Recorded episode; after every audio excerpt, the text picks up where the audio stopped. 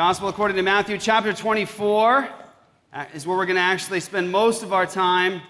But we'll start in Matthew chapter 23, just right above, to get a little bit of context and to remind ourselves where we've been, where we're going. Gospel according to Matthew chapter 23, and we are going to start in verse 29. Matthew 23, 29. And I'm going to read through the Olivet Discourse so that it's always in front of us. We're very familiar with each part. We're going to unpack it verse by verse, but I want us to be familiar with the structure of the Olivet Discourse, where Jesus goes. As we work through this, particularly when we get to the points where Jesus is telling them what to expect, we're going to bring in the synoptics as well to make you familiar with those so you can combine them and have a full understanding. But for today, let's start at Matthew 23 and verse 29. Hear now the words of the living and the true God. Woe to you, scribes and Pharisees, hypocrites! For you build the tombs of the prophets and decorate the monuments of the righteous, saying, If we lived in the days of our fathers, we would not have been t- taken part with them in shedding the blood of the prophets. Thus, you are witnesses against yourselves that you are sons of those who murdered the prophets. Fill up then the measure of your fathers. You serpents, you brood of vipers, how are you to escape being sentenced to hell? Therefore, I send you prophets and wise men and scribes, some of whom you will kill and crucify, and some you will flog in your synagogues and persecute from town to town, so that on you may come all the righteous blood shed on earth, from the blood of righteous Abel to the blood of Zechariah, the son of Berechiah, whom you murdered between the sanctuary and the altar. Truly I say to you, all these things will come upon this generation. O Jerusalem, Jerusalem, the city that kills the prophets and stones those who are sent to it, how often would I have gathered your children together as a hen gathers her brood under her wings, and you were not willing. See, your house is left to you desolate. For I tell you, you will not see me again until you say, Blessed is he who comes in the name of the Lord. Jesus left the temple and was going away. And when his disciples came to point out to him the buildings of the temple, but he answered them, You see all these things, do you not? Truly I say to you, there will not be left here one stone upon another that will not be thrown down. As he sat on the Mount of Olives, the disciples came to him privately, saying, Tell us, when will these things be? What will be the sign of your coming and of the end of the age? And Jesus answered them, See that no one leads you astray. For many will come in my name, saying, I am the Messiah, and they will lead many astray. And you will hear of wars and rumors of wars. See to it that you are not alarmed, for this must take place, but the end is not yet. For nation will rise against nation and kingdom against kingdom, and there will be famines and earthquakes in various places. All these are but the beginning of birth pangs. Then they will deliver you up to tribulation and put you to death, and you will be hated by all nations for my name's sake. And then many will fall away and betray one another and hate one another. And many false prophets will arise and lead many astray. And because lawlessness will be increased, the love of many will grow cold but the one who endures to the end will be saved. And this gospel of the kingdom will be proclaimed throughout the whole world as a testimony to all nations, and then the end will come. So when you see the abomination of desolation spoken of by the prophet Daniel standing in the holy place, let the reader understand. Then let those who are in Judea flee to the mountains. Let the one who is on the housetop not go down to take what is in his house. Let the one who's in the field not turn back to take his cloak. And alas for women who are pregnant and for those who are nursing infants in those days. Pray that your flight may not be in the winter or on a Sabbath, for then there will be great tribulation, such as not been from the beginning of the world until now, no, and never will be. And in those and if those days had not been cut short, no human being would be saved. But for the sake of the elect, those days will be cut short. Then if anyone says to you, Look, here is the Messiah, or there he is. Do not believe it. For false Christs and false prophets will arise and perform great signs and wonders, so as to lead astray, if possible, even the elect. See, I have told you beforehand, so if they say to you, Look, he's in the wilderness, do not go out. If they say, Look, he's in the inner rooms, do not believe it. For as the lightning comes from the east and shines as far as the west, so will be the coming of the Son of Man. Wherever the corpse is, there the vultures will gather.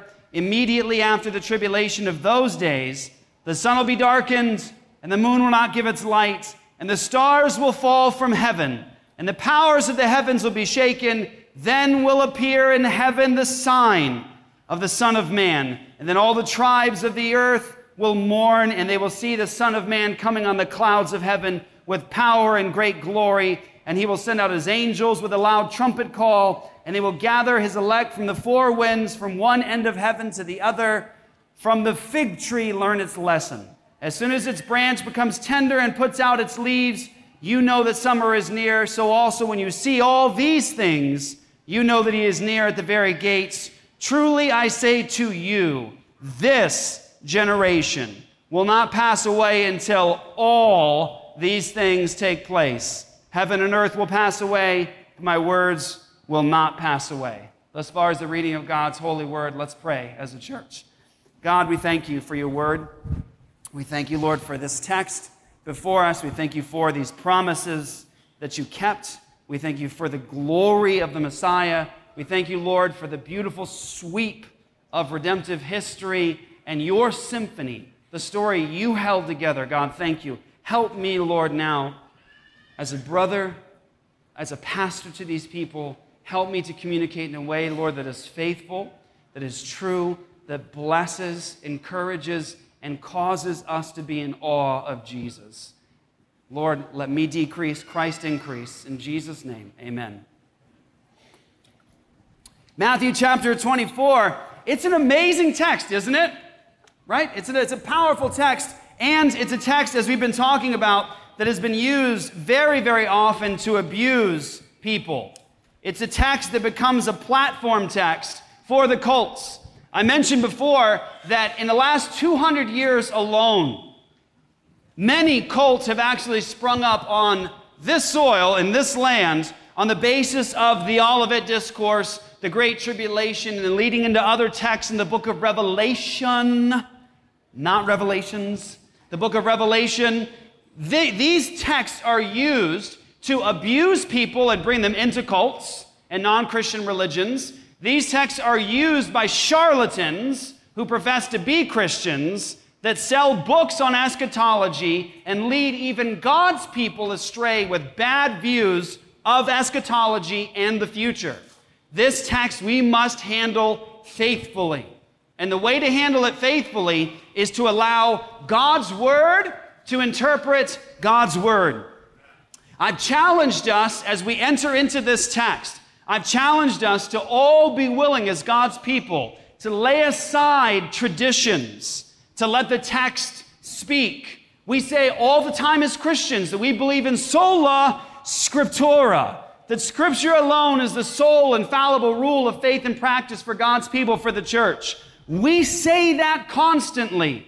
But there are moments as Christians where God, I believe, tests that commitment to His Word as foundational, as the rock, as the bedrock, as what we hold up consistently. We'll be tested many times in our walk with Jesus according to our wisdom and our commitments to God's Word as supreme. We're going to be tested in terms of sanctifying moments with how we love one another how we live with one another, how we actually avoid gossip, how we avoid slander, how we actually practice hospitality, how we mind our own business, how we love each other and sacrifice and give ourselves away. We'll be tested by God's word there. Do I truly love God in this moment? Do I truly love my neighbor? But we'll also be tested at times in terms of our own theology, our own doctrine. Do we believe what we believe because we were taught it when we were 16 years old at youth camp? Do we believe what we believe because our favorite Bible teacher had a book on that and I read it once and I believed what he said about it? Or do we believe what we believe because it is from the Word of God? I know what I believe, I know why I believe it, and I can show you how. So the challenge has been to allow yourself to be tested as you work through this text. Why do you believe what you believe about the future? Why do you believe it? Is it because you saw it in the Word of God, or is it because you were taught it, you assumed the integrity of the person teaching it to you, and you adopted that as your position? Why do you believe what you believe? Here's my challenge to you don't accept what I say because you love me and I'm your pastor. Don't do that. Don't accept what I say because I've blessed your life as a minister. And because I'm your brother, because we eat together and love one another and serve God together. When you come to this text, you need to allow the text speak. And you'll know if the text is speaking through my teaching, if my teaching holds the text together, if it allows God's word to be the definition, the standard, that's the test. I want to encourage you to test my teaching on this text by the word of God. Do not simply accept it. Agreed? Yes? Deal? Yes? Let's go to the text. So, Matthew chapter 24, the anchor part of this whole discussion of the Great Tribulation and the Olivet Discourse. I want to remind you very briefly here, for those of you guys that missed it and are just getting into this, Jesus has already now come into Jerusalem and he's now, I mean, from a human perspective, kind of wreaking havoc in Jerusalem. He comes into Jerusalem, he's condemning the leadership. He's come for the second cleansing of the temple. One is in John's gospel at the beginning of Jesus' ministry, and one now is at the end of Jesus' ministry. Two cleansings of the temple, which, by the way, holding the symphony of Scripture together, is precisely what the law prescribed in terms of coming to a house to see if it was diseased. You would come back twice. And if at the second coming towards that house, finding a disease, you would end up taking it apart stone off of stone, nothing left. Jesus comes in as our high priest, comes into Jerusalem. They're holding up these palm branches, laying them down, saying, Hosanna, Hosanna. And Jesus now does what? He comes to the temple. And what's he find there?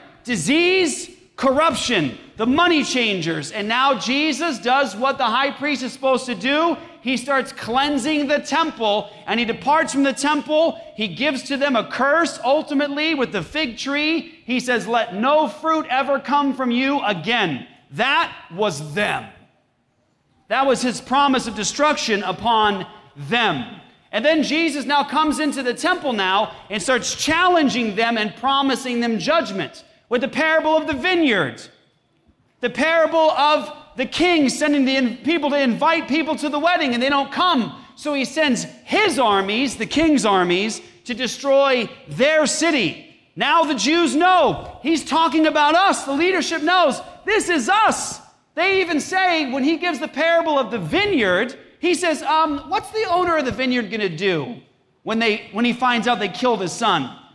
They say, He'll destroy those miserable wretches and give the vineyard to others who will bear the fruit of it. Uh, he goes, Yeah, it's going to be taken away from you and given to others. And they perceived that he was talking about them. Right. Now Jesus comes into this moment where we have Jesus using the serrated edge.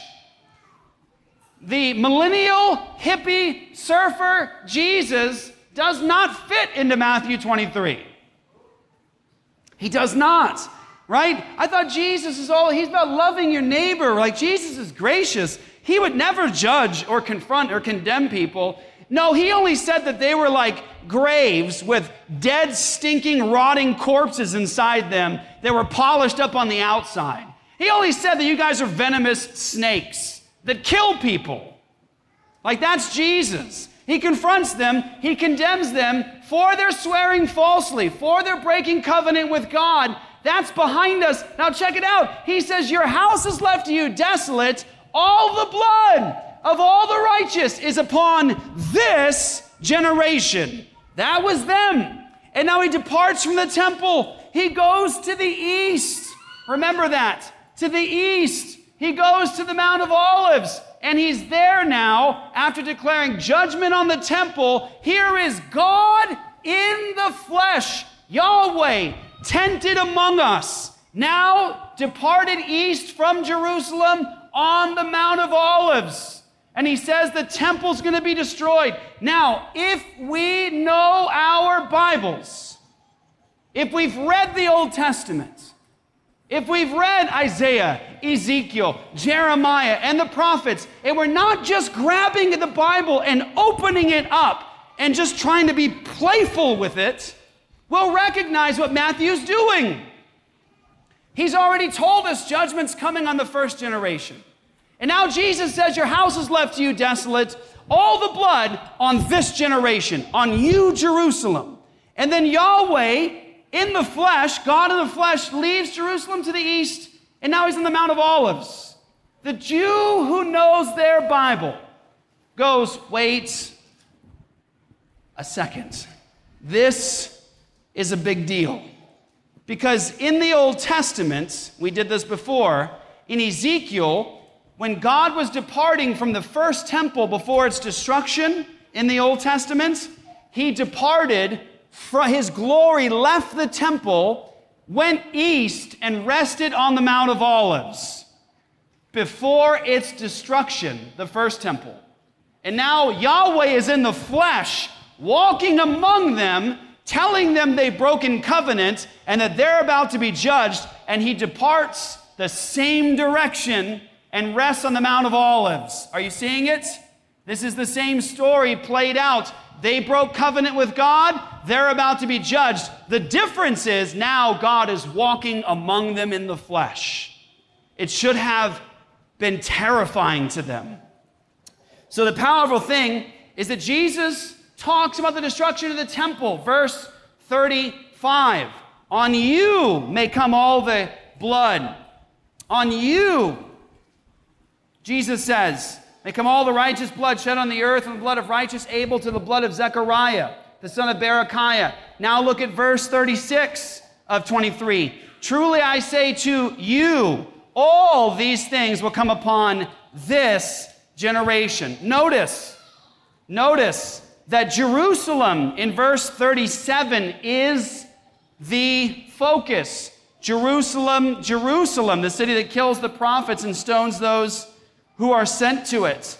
Notice in verse 38 See to you, your house is left to you desolate. The promise of destruction on Jerusalem and the promise of the destruction of the temple.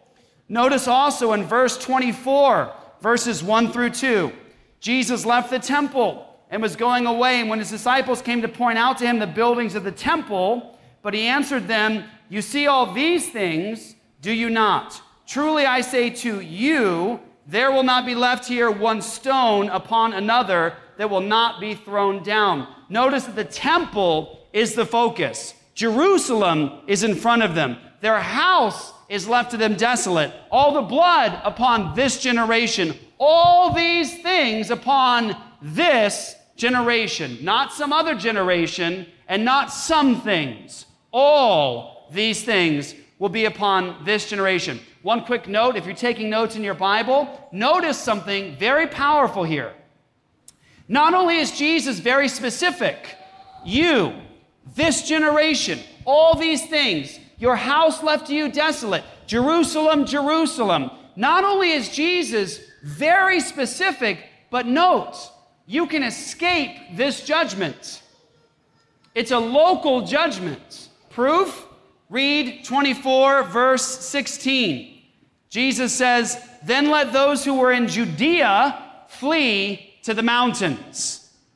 Then let those who were in Judea flee to the mountains. We talked last time about you can compare Matthew 24 with Luke 21, and Matthew says, when you see the abomination that causes desolation, and, and Gentile Christians, be honest, you go and say, What? The abomination of who? Spoken of by who? But if you read Luke 21, Luke says, very, he's helping Gentiles out. He says, when you see Jerusalem surrounded by armies, flee to the mountains. Let those who are in Judea flee. And by the way, what did the early Christians do when Rome surrounded Jerusalem in the Roman Jewish War as a matter of historic record?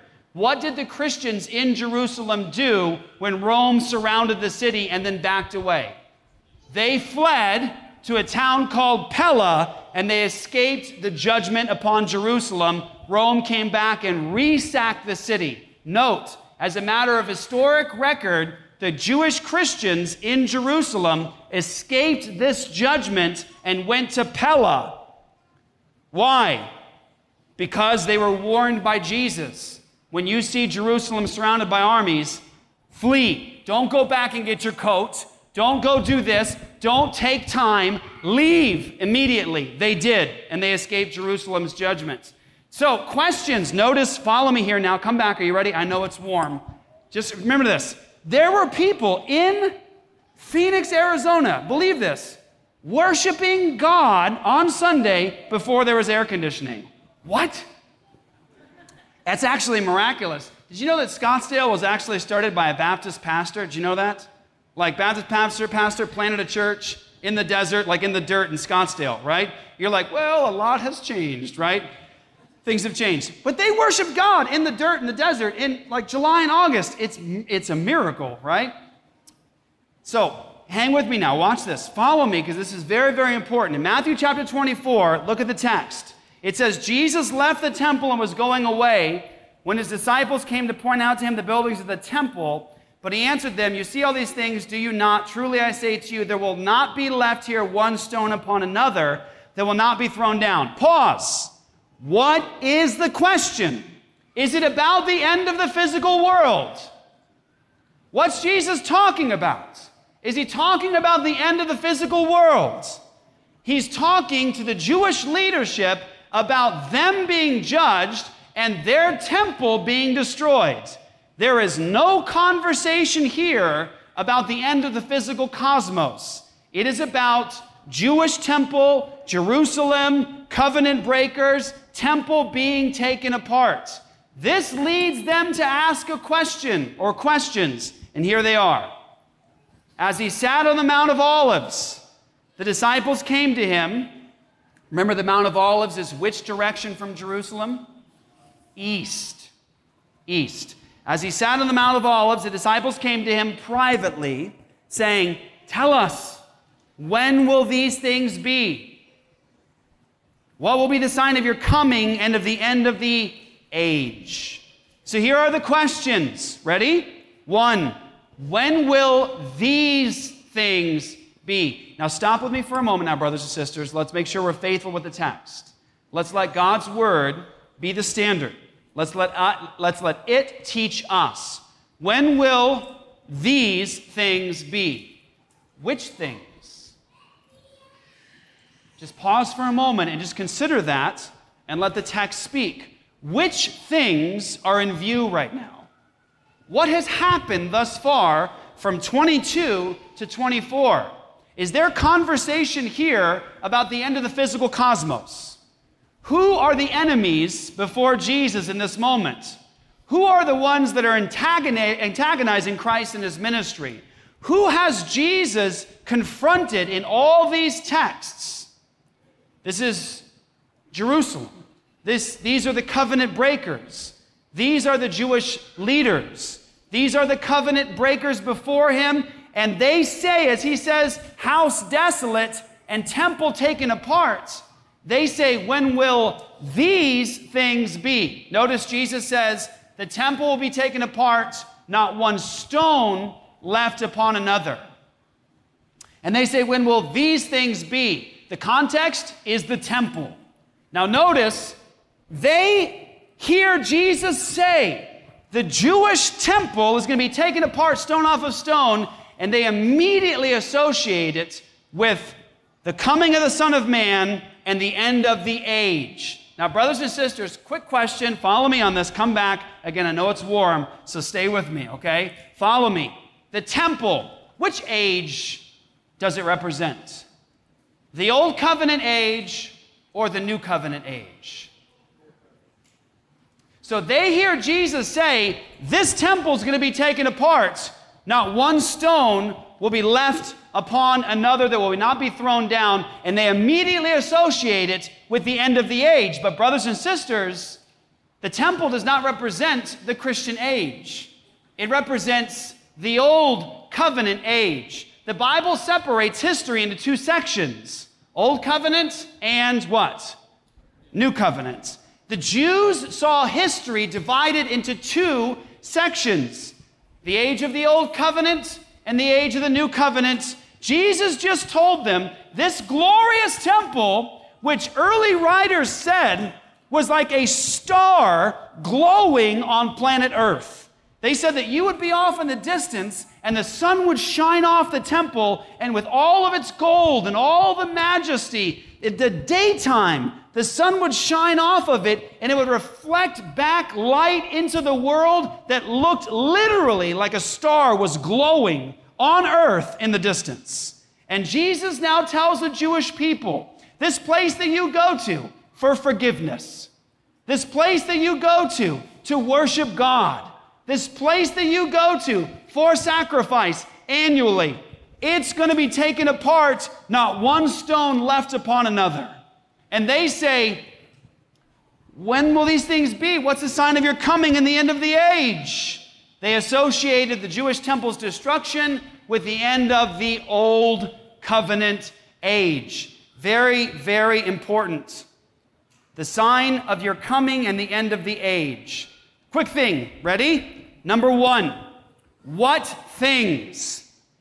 The context of Matthew, from where we've been, from about chapter 20, really, all the way to 24, these things of the promised judgment upon that generation. He told them they were going to be judged. He told them their house would be left to them desolate. Next, the sign of your coming. This is really important. Here's why. Come with me now. This is vital to get. We hear the coming of Christ, and what do you immediately associate it with? Second coming. And what do you what do you think about when you think about the second coming of Christ?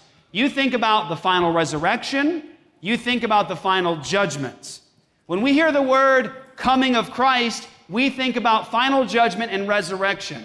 However, it's important for us to recognize that throughout the gospel according to Matthew, there is promises of the judgment coming of Christ that are not associated with final judgment and resurrection. Did you know this? And we're going to do this a lot over the next couple of weeks.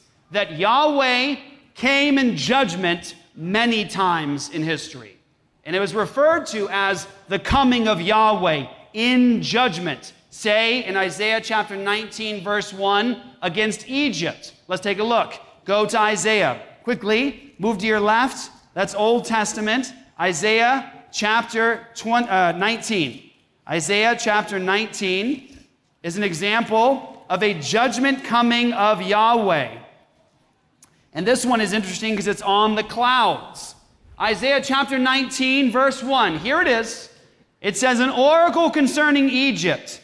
Behold, the Lord. The text there is Yahweh. Behold, Yahweh is riding on a swift cloud and comes to Egypt. And the idols of Egypt will tremble at his presence, and the heart of the Egyptians will melt within them. Here, watch. Here's an example in Isaiah 19:1 of Yahweh coming on the clouds to judge Egypt.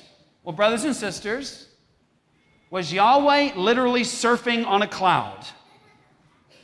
Were they looking up, seeing God coming surfing on a cloud?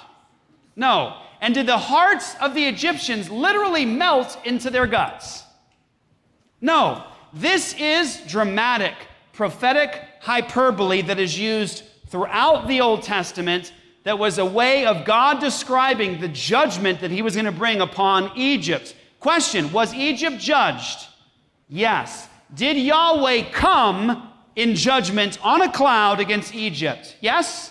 Yes, he did. He judged Egypt. This is judgment talk. It is dramatic, prophetic hyperbole. It's like God saying, I'm going to turn your world upside down. I'm going to knock your lights out. I'm going to bring the clouds of judgment over your house. Get it?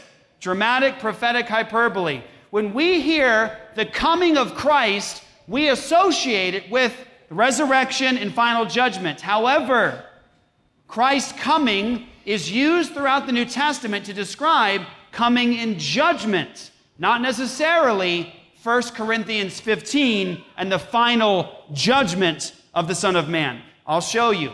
Matthew chapter 3, just mark it down. What does John the Baptist promise to those first century Jewish leaders? He says about the Son of Man what? He says his winnowing fork is in his hand, and he says the axe is already laid where?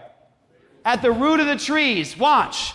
In order to take a tree down, you have to take that axe and bring it up first and then swing it down. Well, he's saying that the axe isn't being prepared to swing, it's already laid at the root of the trees. You have moments left. And so John the Baptist says, Repent in a hurry. Repent in a hurry. He says this Who warned you to flee from the wrath? The word is melo in the Greek, about to come.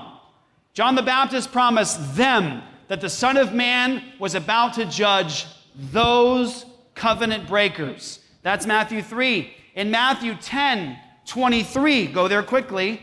We're going fast today because I have a lot to give to you. Matthew 10, 23. We've done this before, but mark it down. Jesus says to his disciples, pay close attention. R.C. Sproul said that this was one of the most convincing passages in his mind about the judgment coming of Christ upon the first century generation.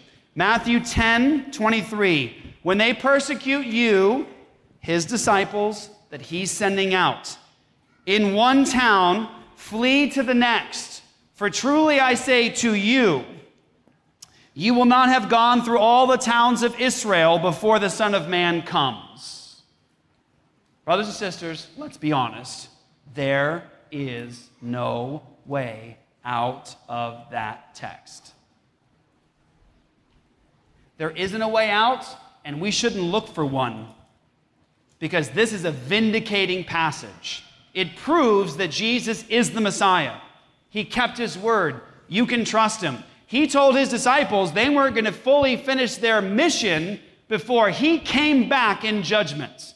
Brothers and sisters, when was the destruction of Jerusalem? When was it?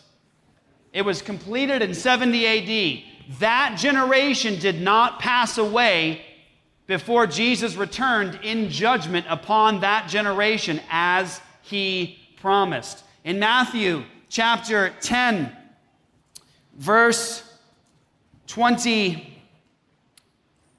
Actually, let's uh, skip ahead here. Matthew uh, chapter 16, verse 28. In Matthew 16, verse 28, Jesus says, Truly I say to you, his disciples, there are some standing here who will not taste death until they see the Son of Man coming in his kingdom. Jesus promised some of them weren't going to die until they saw the Son of Man's kingdom come. Now, if we know our Bibles, Daniel chapter 7, 13 through 14, that's a glorious fulfillment of the messianic kingdom broken into history, and they were to see it before they all died. And it came, brothers and sisters, on time, as planned, as promised. Jesus kept his promise. Another one, check it out. See if you notice this. Did you ever notice this before? Go to Matthew 26. Go to Matthew 26. Did you ever connect this to all these promises of judgment? Go to Matthew 26 and start in verse 57. This is Jesus now before Caiaphas and the council. This is amazing. Take a look. Matthew chapter 26, verse 57. Then those who had seized Jesus led him to Caiaphas the high priest, where the scribes and the elders had gathered, and Peter was following him at a distance as far as the courtyard of the high priest, and going inside, he sat with the guards to see the end. Now the chief priests and the whole council were seeking false testimony against Jesus that they might put him to death, but they found none. Though many false witnesses came forward, at last two came forward. Check this out. Watch. Listen to the accusation. two came forward and said, This man said, I am able to destroy the temple of God and to rebuild it in three days. And the high priest stood up and said, Have you no answer to make? What is it that these men testify against you? But Jesus remained silent. What's that a fulfillment of? Isaiah 53. They brought him to judgment, and he opened not his mouth. He went like a lamb led to the what? Slaughter. And they say to him, You got nothing to say? And he remained silent. And the high priest said to him, I adjure you by the living God, tell us if you're the Messiah, the Son of God. Jesus said to him, You have said so, but I tell you from now on, you will see the Son of Man seated at the right hand of power and coming on the clouds of heaven. Who will see it? Them. The Son of Man coming on the clouds of heaven. Brothers and sisters, we've read our Bibles like Gentiles. Because if we know Daniel 7, 13 through 14, we know why they get so angry next. He tears himself and does what? He says, blasphemy. Why?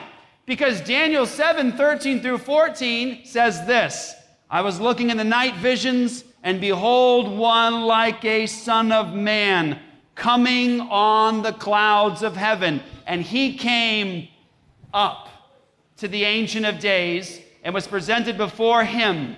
And to him was given a kingdom, dominion, and glory that all the peoples, nations, and men of every language might serve him.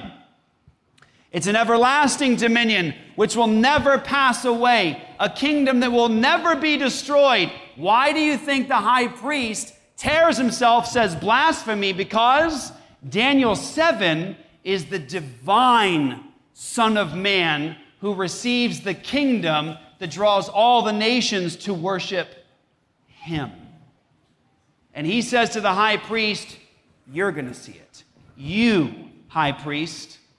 It's a powerful moment, but he says it to that high priest. Notice also in Acts 6:11, quickly, in terms of the story of the early church, I need you to see it and mark it down. In terms of what did they understand? Remember the famous scene? Who's the first Christian martyr? Stephen. Now, in Stephen's account, Acts 6, the witnesses that are brought forward, check it out in Acts 6:12. And they stirred up the people, actually, sorry, 11. Then they secretly instigated men who said, We've heard him, Stephen, speak blasphemous words against Moses and God. And they stirred up the people and the elders and the scribes, and they came up upon him and seized him and brought him before the council. Watch this. Watch. And they set up false witnesses. They set up false witnesses who said, This man never ceases to speak words against this holy place and the law. For we have heard him say that this Jesus of Nazareth will destroy this place and will change the customs that Moses delivered to us. Now, watch. They're bringing up witnesses against Stephen, and what's the accusation against Stephen? They're saying, hey, hey, hey, we've heard this Christian evangelist on the street saying that this Jesus, who's already been crucified, resurrected, raised from the dead, ascended, that this Jesus is going to destroy this place and change the customs delivered to us.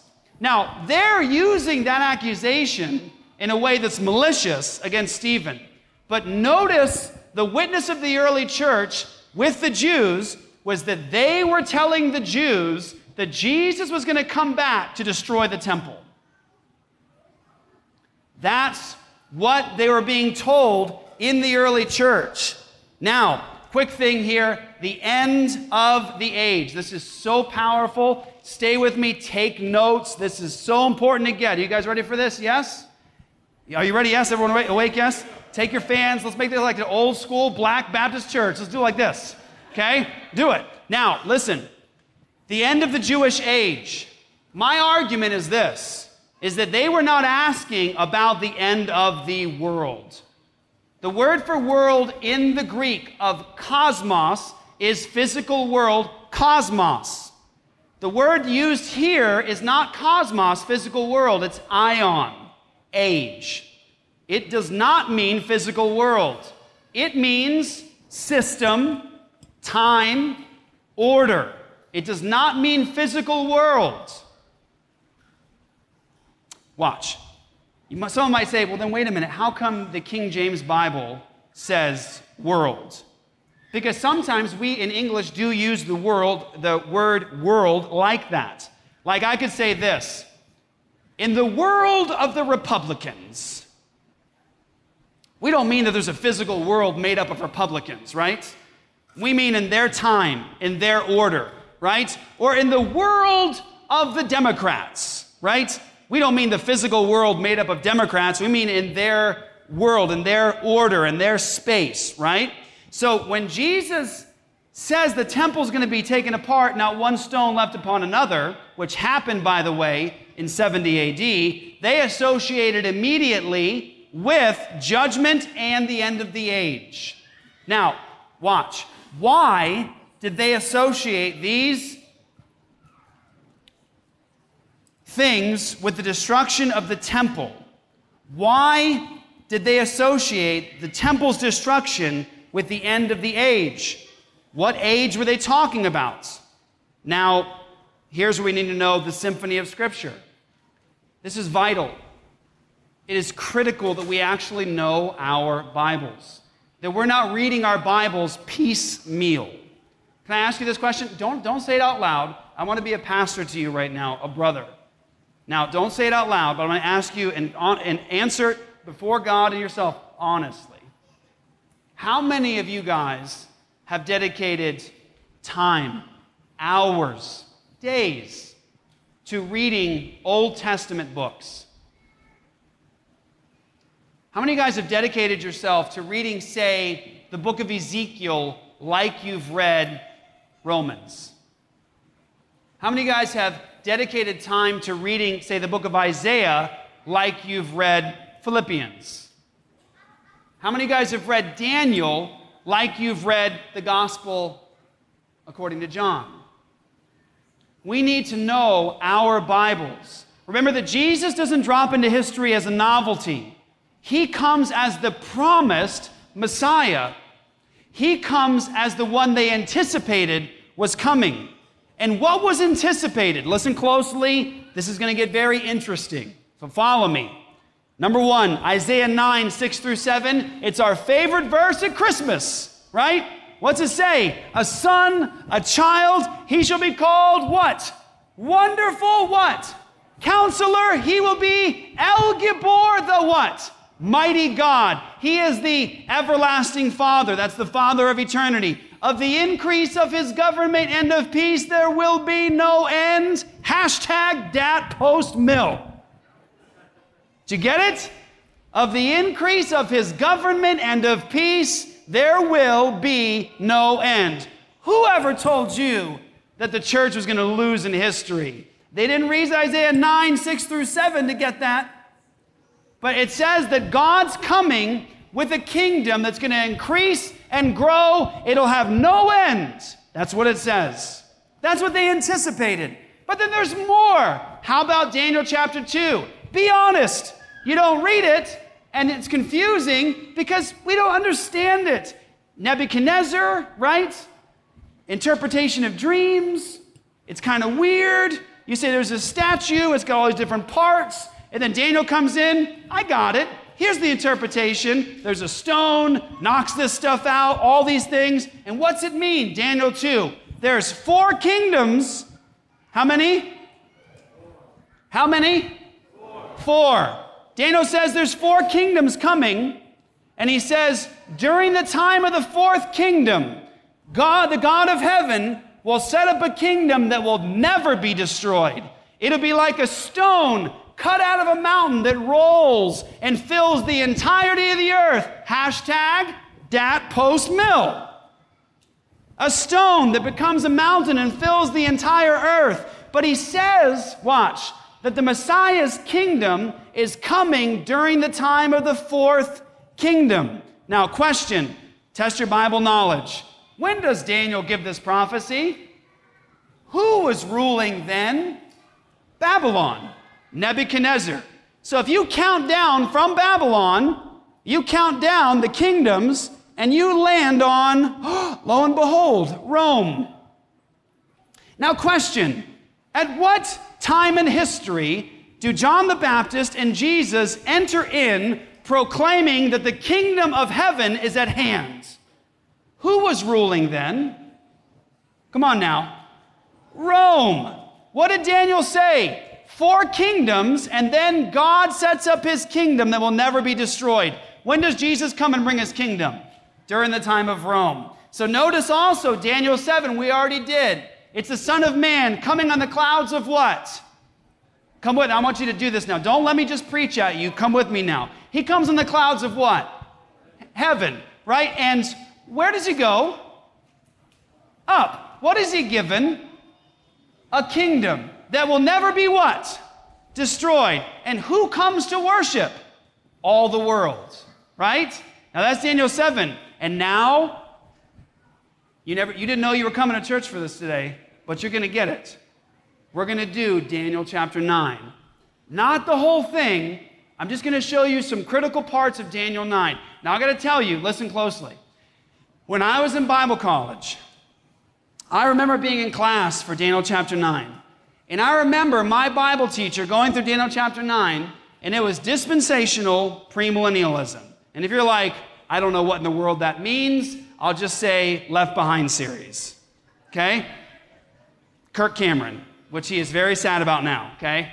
He's changed his eschatology, by the way. Wouldn't you hate that to be the guy that now, like, you're post mill now, and your face is the poster child for bad eschatology, right?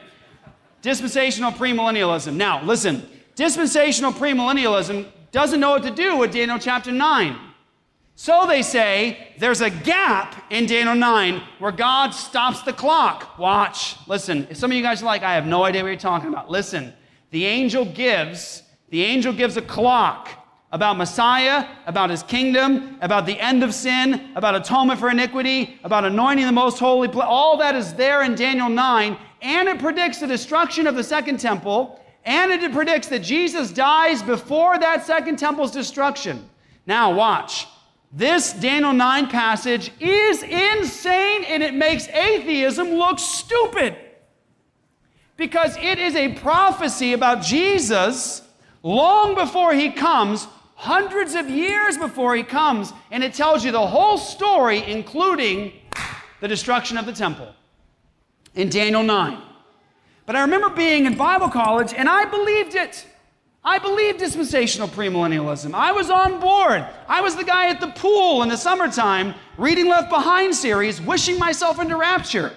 Like, now, now, right? So excited. Ask my wife. She will, she'll give you, she'll, hallelujah, testify, right? She'll tell you that I was a freak about end time stuff and rapture stuff. I used to, I used to wait.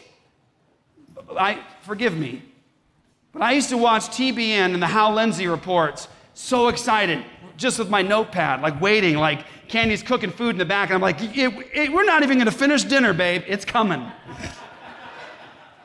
that was me. That was me going into Bible college, and I'm in Bible college, and I remember saying to my Bible teacher as we're doing Daniel 9, he says, Now there's a gap here in Daniel 9 where God stops the clock and he restarts it later, before the seven years of tribulation. And I was like,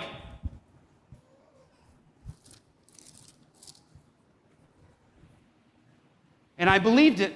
I said, uh, Professor, um, where, where's the, the gap so I can make a note? They're like, where does it say God puts the gap there? To stop the clock. And I remember my professor says, well, Jeff, um, we know that from other parts of the Bible that there's a gap in Daniel chapter 9. There's a gap and God stops the clock. I said, okay, where, where's it in Daniel 9? He goes, we'll get to that later. We never got to it later because it's not in Daniel 9 or nowhere else in the entire Bible. But I'm going to take you to it. So go to Daniel 9. I cannot, forgive me, I cannot take you through all of Daniel 9, but I want you to see that God predicted what Jesus is talking about in terms of the end of the age in the Old Testament. They understood it. Now, quick thing here I did do I think, two or three messages on Daniel 9. If you download Apologia Church's app, and go back into the eschatology series. You can listen to the longer sermons on Daniel 9. Today, I want you to see this and show you how incredible it is and associate it with the end of the age, and then we're done for today, okay? And talking about the end of the age. Now, notice in Daniel 9, and again, I can't unpack everything, in verse 10, he's confessing the sins of Israel, and here's what it's associated with. Listen closely. And have not obeyed the voice of the Lord our God by walking in his laws, which he set before us by his servants the prophets. All Israel has transgressed your law and turned aside, refusing to obey your voice, and the curse and oath that are written in the law of Moses, the servant of God, have been poured out upon us because we have sinned against him. Ready? Ready? God promised the Jewish people, This is my law. I'll give you blessings and what? Curses. Bless you if you obey. I will curse you if you disobey. Daniel now is there. The temple's destroyed. They're in Babylon now. Daniel is weeping. He's praying out to God God, We've sinned against you.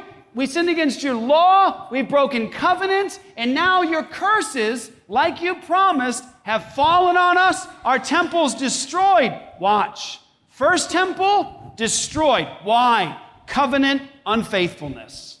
Just like God promised. And now watch what happens. The angel Gabriel, very reliable angel, verse 20 says this while I was speaking and praying, confessing my sin and the sin of my people Israel, and presenting my plea before the Lord my God for the holy hill of my God, while I was speaking in prayer, the man Gabriel, whom I had seen in the vision of the first, came to me in swift flight at the time of the evening sacrifice. He made me understand, speaking with me and saying, O Daniel, I have now come out to give you insight and understanding. At the beginning of your pleas for mercy, a word went out and I have come to tell it to you, for you are greatly loved.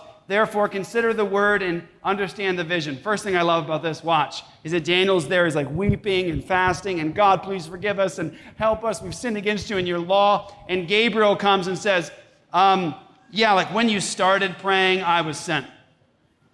In a long period of time, it happens. So, Daniel, watch. Remember this as you pray. Sometimes you're praying and you're grieving and you're weeping before God, and the word's already been sent out to take care of your needs. It's already happened, it's, it's already on its way. You just need to keep weeping and breaking and crying out to God and all the rest. But the word's already gone out, the decree's already gone out. You have to trust God in the midst of pleading with God and asking Him for help.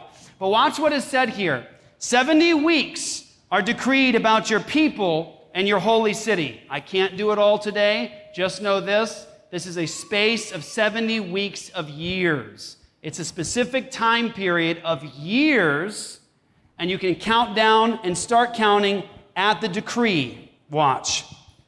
To finish the transgression, one. To put an end to sin, two. To atone for iniquity, three to bring in everlasting righteousness. Four, to seal vision and prophecy. Five, and to anoint the most holy. Six. So here now comes a prophecy of time about some very specific biblical things. Notice again finish the transgression, to put an end to sin, to atone for iniquity, to bring in everlasting righteousness to seal both vision and prophecy, and to anoint the most holy place. Watch. Know therefore and understand that from the going out of the word to restore and build Jerusalem to the coming of an anointed one, a prince, there shall be seven weeks.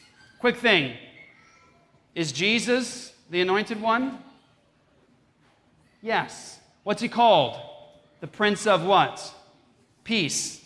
So, from the going forth of the decree to restore and rebuild Jerusalem to the coming of the anointed one, the prince, there should be seven weeks.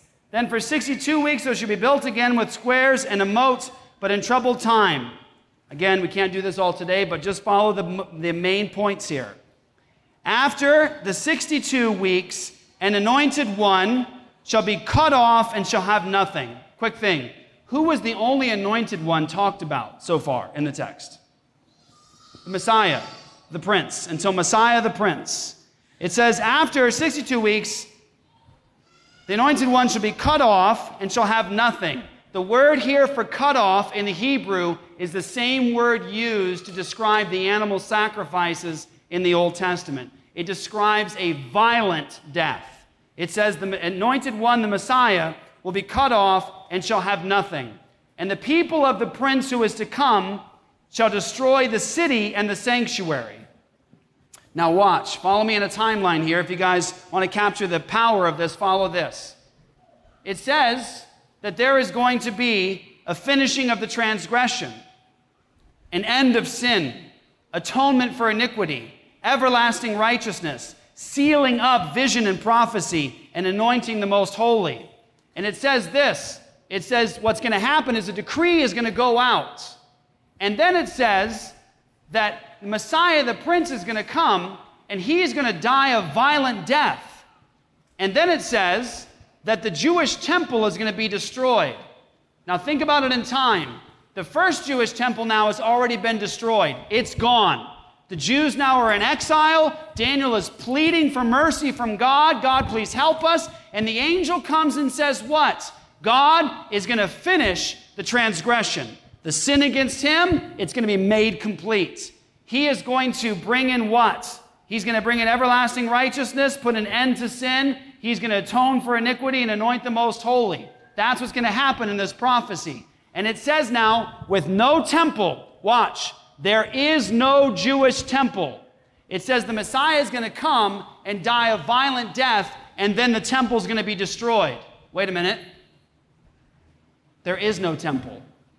So this is predicting, watch, that the Messiah is going to come and make an end of sin, bring in everlasting righteousness, atone for iniquity, die a violent death before the destruction of the rebuilt second temple. Can I ask you a question?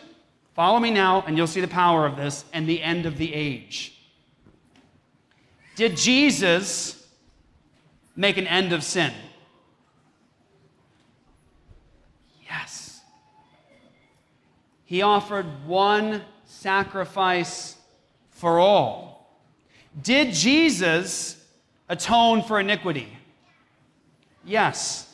Did Jesus bring in everlasting righteousness? Was Jesus anointed as Messiah? Did Jesus seal up both vision and prophecy? Did he accomplish it? Did he fulfill it? Yes? Did Jesus die a violent death? Did Jesus send his armies to destroy the second Jewish temple? Yes. Precisely as he promised the Jewish leadership in Matthew 22 and Matthew 23. Brothers and sisters, listen. Daniel chapter 9 is one of several texts that promises the end of sin, the everlasting righteousness, atonement, the end of the Jewish age associated with Jesus' death and the destruction of the Jewish temple. So, watch. When the early followers of Jesus heard him saying that this Jewish temple is going to be destroyed, they understood the end of the age was upon them they understood atonement was on its way, everlasting righteousness, end of sin. All of those promises were now being fulfilled in Jesus. Final things here. Jeremiah 31 31 says what? God's going to make a what covenant? New covenant. Not like the old one that they broke, even though he was a husband to them. The new one, he'll take his law and he'll put it where, brothers and sisters? Within them, right? And it says in Ezekiel 36 that God's going to sprinkle clean water on people, make them clean. He'll cleanse them of all their idols. He'll remove their heart of stone and give them a heart of what? And he's going to put his spirit where? Within them and cause them to observe his statutes. The Old Testament promised, listen closely, that there was an old covenant age and now a new covenant age on its way. They understood with the destruction of the Jewish temple that the old covenant age was now passing away, making room for the new covenant age. And I'm going to give you two verses to wrestle with this week and one final passage to show you them talking about this in the New Testament. One, Hebrews 9, 26, and two, 1 Corinthians 10, 11. Hebrews 9, 26, and 1 Corinthians 10, 11. I'm going to read them to you quickly. And again, I want you to go this week and read them yourselves. This is what the early Christians said about the time they were living. Hebrews 9, 26. For then he would have had to suffer repeatedly since the foundation of the world, but as it is, he, Jesus, has appeared once for all at the end of the ages to put away sin by the sacrifice of himself. Brothers and sisters, when did the writer of Hebrews say Jesus appeared? At the beginning of the age or the end of the age? At the end of the age. He appeared at the end of the ages to put away sin by the sacrifice of himself. The writer of Hebrews saw Jesus' death and resurrection and atonement as something occurring at the end of the age, not at the beginning of the age, at the end of the age. And next, 1 Corinthians 10 11, to show you when the apostles thought they were living. Here it is 1 Corinthians 10, verse 11. It says this Now these things happened to them in the Old Testament. These things happened to them as an example, but they were written down for our instruction, the first century Christians, and of course to us. But they're written down for our instruction, on whom the end of the ages has come. Two texts from the New Testament that demonstrate that those early Christians believed that they were living at the end of the age. At the very end of the age. They were at the, at the end of the Old Covenant age. That's the moment of time that they were in. Now, finally, and this is powerful, go to Galatians 3 so you can see how the early Christians viewed themselves in time. I'm going to encourage you to wrestle with these this week. Actually, Galatians 4. Now, watch. This is one of my favorite things.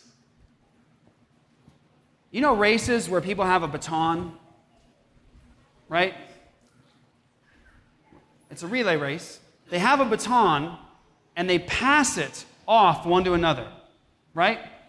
You ever seen those races where the person's holding the baton and they're running with it like crazy, and the person who's going to get that baton sort of sits there and as they see him come around the corner, they already start running, right?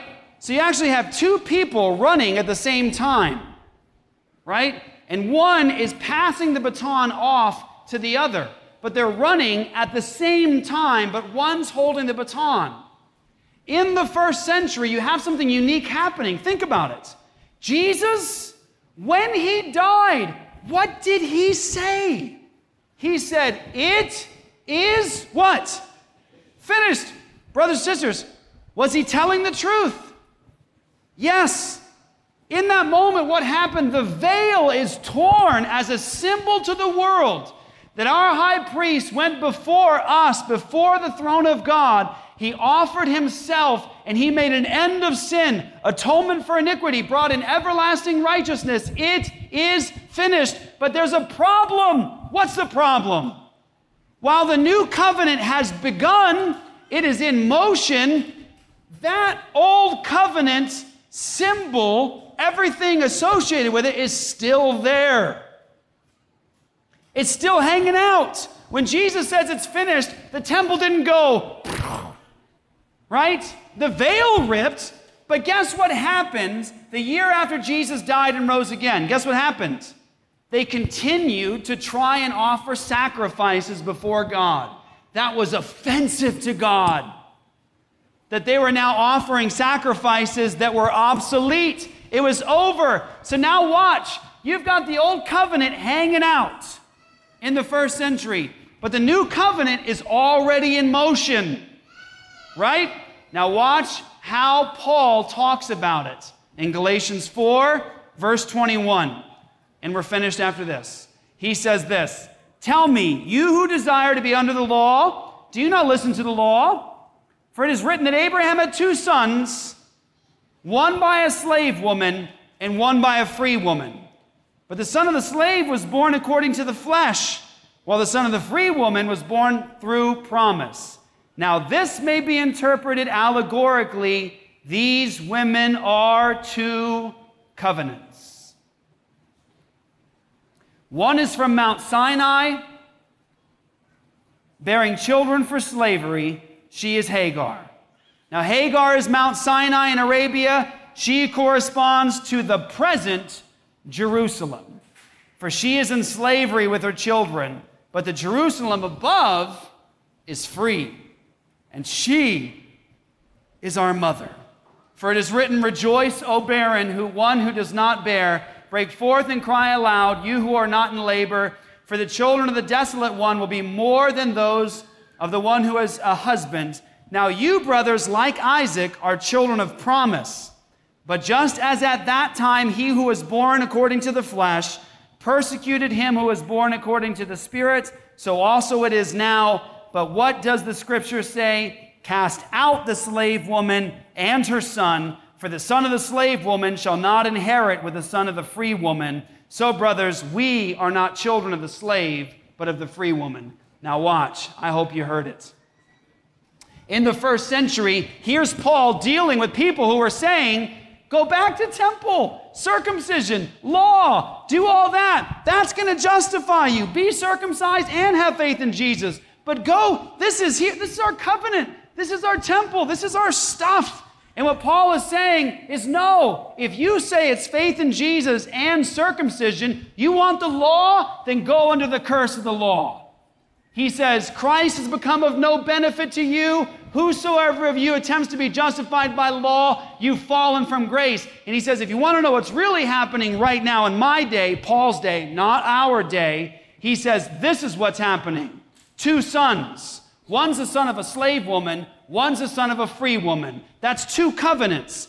Ready? The slave woman corresponds to present Jerusalem. What Jerusalem? Temple still standing, all the sacrifices, all that. He says, You're all slaves. He says, but not us. Who? The Christians. We're part of the new covenant. Our Jerusalem is from above. We're sons of the free woman. And he says, guess what's about to happen? He says, the sons of the slave woman, they're about to be cast out. That Jerusalem's about to be destroyed. You got two Jerusalems. What?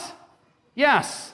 A physical one that's about to be rocked and one that is a heavenly Jerusalem from above. Want me to whet your appetite? Did you ever read the book of Revelation? Did you ever notice in the book of Revelation you have the tale of two cities? One's a whore, a harlot, the whore of Babylon, who's wearing the priest's colors, who's drinking the blood of the Christian saints and the martyrs of Jesus who's riding a seven headed, ten horned beast who's going to turn on her and make her desolate and burn her with fire. And then another city that's the bride of Christ, the new Jerusalem, that comes down from heaven to hit the earth, to invite the world to come and drink of the waters of life, to come experience new life. Do you ever notice a tale of two cities in the book of Revelation? of the harlot and then the Jerusalem that's above. The harlot is cast out while the Jerusalem comes down from heaven, hits the earth, and invites the world to come and drink from the rivers of uh, waters of life. Are you seeing the story come together now? Are you seeing the tale of the two covenants, the old covenant versus the new? Are you seeing now the old age versus the new age? And how when Jesus says their temple's being destroyed, they say, When shall these things be? What's the sign of your coming and the end of the age, the Jewish age? You know the glory we have now that the Jewish age is over? You know what it means? If you're in Christ, your sins are forgiven. Now, watch, don't let that be a pithy Christian, amen, right? Do you get it? You deserve hell.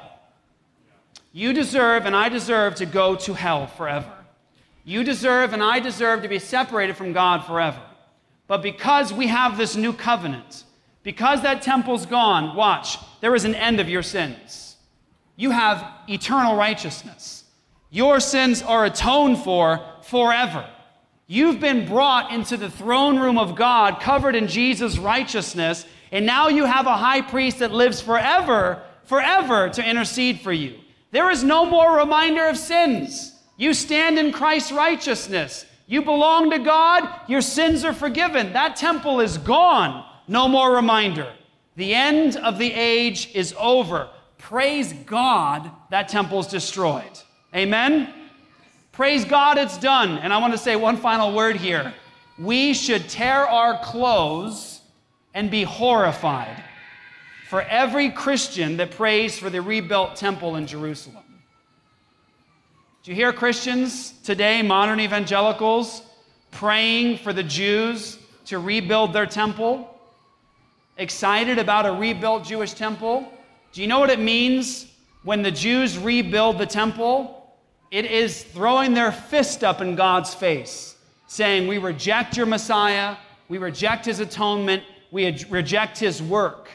We should praise God that temple is destroyed and leveled and we should hope that it never gets built again. You know why? Because we have a temple now forever in the heavens. And guess what? When we need forgiveness now, we don't go to Jerusalem to get it.